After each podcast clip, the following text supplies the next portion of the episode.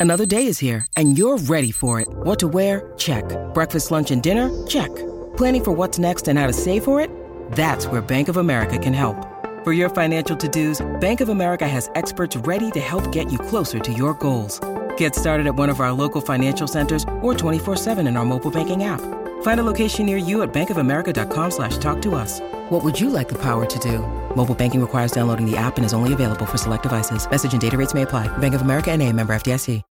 When you need mealtime inspiration, it's worth shopping Kroger, where you'll find over 30,000 mouthwatering choices that excite your inner foodie. And no matter what tasty choice you make, you'll enjoy our everyday low prices, plus extra ways to save, like digital coupons worth over $600 each week. You can also save up to $1 off per gallon at the pump with fuel points. More savings and more inspiring flavors make shopping Kroger worth it every time. Kroger, fresh for everyone. Fuel restrictions apply.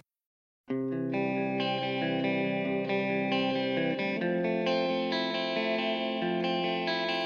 you're in good hands now, Pittsburgh hockey fans, and actually, you've been in good hands all along. They just needed just a teensy weensy amount of help. Good morning to you. Good Monday morning. I'm Dejan Kovacevic of DK Pittsburgh Sports, and this is Daily Shot of Penguins. It comes your way bright and early every weekday.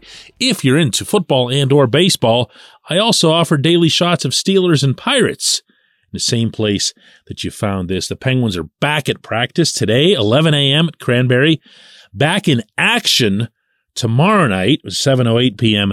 in Detroit. And when they take the ice against the Red Wings, they're going to be doing so fresh off what I feel, and I don't know that this is even an opinion at this point, were the three best games this team's played all season. Now take that in the context of a team that's been really streaky, really slumpy, and they've had streaks. They've had 7 0 1 uh, and others in that range, but they never felt very convincing, did they? There was never that sense that, oh yeah, now they've figured it out. Now they've put together the best version of themselves, or that looked like a playoff type performance. It would show up sporadically November in Winnipeg, December against the Rangers at home. But it was never something where you said, whoa, whoa, hey, where's that been? What's that all about? But that's happened over these last three games. It started in Denver. I reported on DK Pittsburgh Sports uh, yesterday in my column that some kind of meeting, some kind of collective gathering involving the team's leadership at the player level occurred before that game against the Avalanche, the 5 to 2 victory at Ball Arena. I don't know who, I don't know what was said. I just know that there was some kind of something in advance of that. Well, whoever was involved, and I'd take a pretty safe guess here, and I'll bet you can too, it worked. It worked because they went out that night and played just beautifully. They did everything they've been needing to do for such a long time that I'm almost cringy at having to reflect on it. But then they went into Dallas, almost as impressive, maybe in some ways more impressive, the very next night against the Stars and gave them everything they had in what wound up a 3 2 loss. They felt they deserved points. They did deserve points. They didn't get them. What do they do? No pout, no nothing, fly back home, take on the Capitals, have a 3 nothing lead early in the third, have everybody in the building waiting for that lead to be blown, have that lead in fact be blown and have it seem like a normal thing, only for Evgeny Malkin to deliver one of the best individual moments I feel of his already brilliant career by coming up with that spectacular steal and rush and blistering wrist shot past Darcy Kuemper with a minute 20 left. And he celebrated it like it was playoff overtime. And on the bench, Sidney Crosby celebrated it the way Gino did, coincidentally or not, back in Nashville when Carl Hagelin dropped that puck into the open net in game six, and Gino was practically punching Phil Kessel in the face with excitement. Sid, in his case, headbutts, accidentally, I'm sure, Rickard Rakell to his left. These, these are your guys. People, they've always been your guys. Those two and Chris Letang, they've always been your guys. And they've been there all along. All they needed was something, anything, to come about from the rest of the roster. And if you listened carefully to the comments that were being made by Sid and Gino throughout the past week, but notably on that trip, that was their emphasis more than anything else is that we need everybody. We need, how did Gino put it? Not just first line, not just first goalie. They needed everybody. And if you listen to Gino now, you can hear that little bit of a that kid type excitement that you're used to getting from him when things are going really well for the team. And he's always been team driven. I asked Gino just about the shot that he took on Kuemper to win that game the other night. And the words and all the likes and everything else that he throws in into his second language, don't pay that much attention to that. Just listen to his tone here in his answer to me.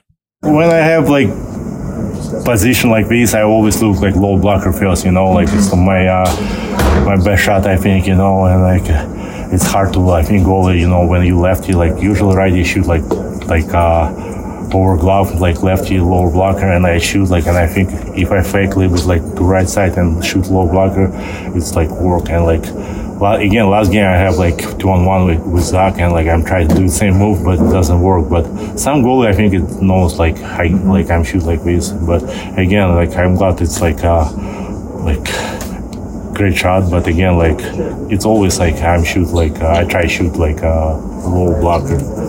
All season, I haven't heard that. Not from any of the three. Not from Sid, not from Gino, not from Letang. And the reason for that is because they knew what they were surrounded by. They, they're not going to say that. They're not going to even hint at it on or off the record. They're just not wired that way. But they knew it. There's no way they couldn't have known it.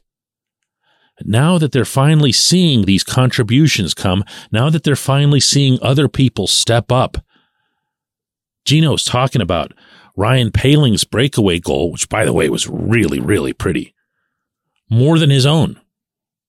Gino was talking about Chad Ruhwedel's ridiculously precise, deadly wrist shot that he scored on on his own rush in that same game Saturday night, more than he was about his own goal.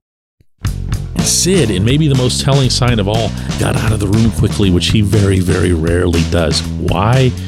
He recognizes situations in which he wants other people to get the credit. He wants that starting to take come back, J1Q. This segment's brought to you by Family Table, a local company that brings delicious food to busy families. They offer family style complete meals or a la carte items like lean proteins, perfect for muscle building and weight loss. If you aren't local, gift cards are also available for your Pittsburgh based family and friends. Go to Family Table pgh.com and use the code DK20 for 20% off and free delivery on your first order. Order by noon today for Thursday delivery.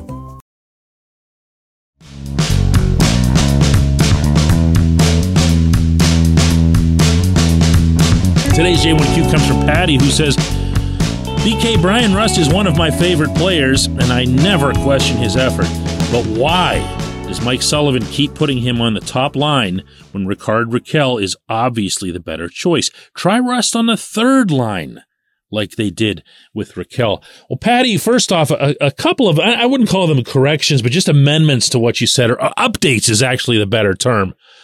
Because Saturday night, and really to an extent in the two games in Denver and Dallas, Sullivan did bump all three of his right wingers around he had guys moving all over the place.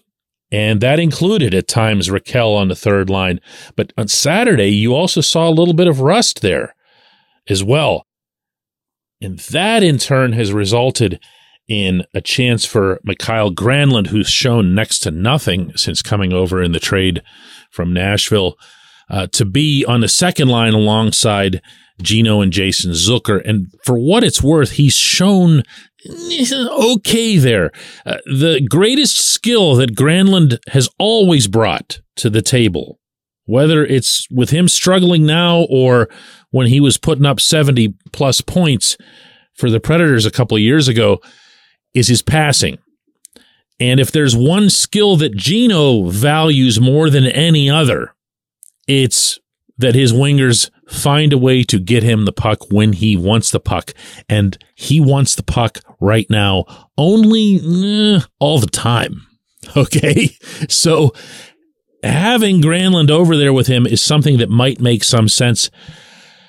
To Rust specifically, he's got only 16 goals in 72 games for the season, a big disappointment for someone who was uh, himself banking on being at 30. He's been at a 30 rate for a while now. So this is, yeah, it'll be surprising if he even ends up at 20.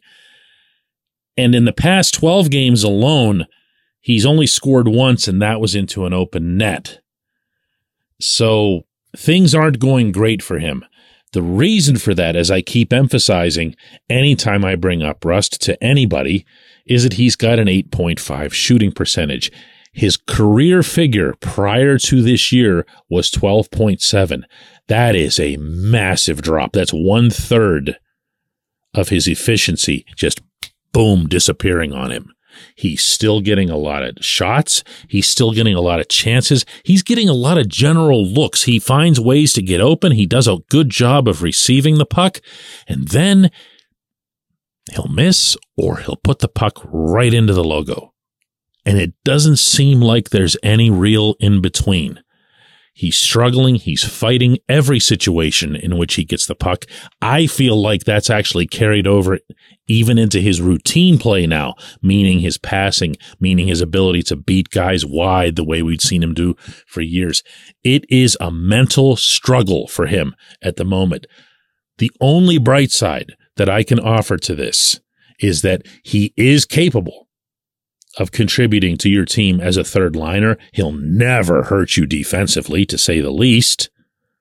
And along the way, if he can just poke one or two through an actual goaltender, he is more likely than anyone else on the roster, even Jake Guentzel, to go on a big goal scoring tear. So if he's ice cold right now and he were to score, I don't know, a handful of goals in the final week of the regular season and carry that into the playoffs, that would be a very, very attractive scenario.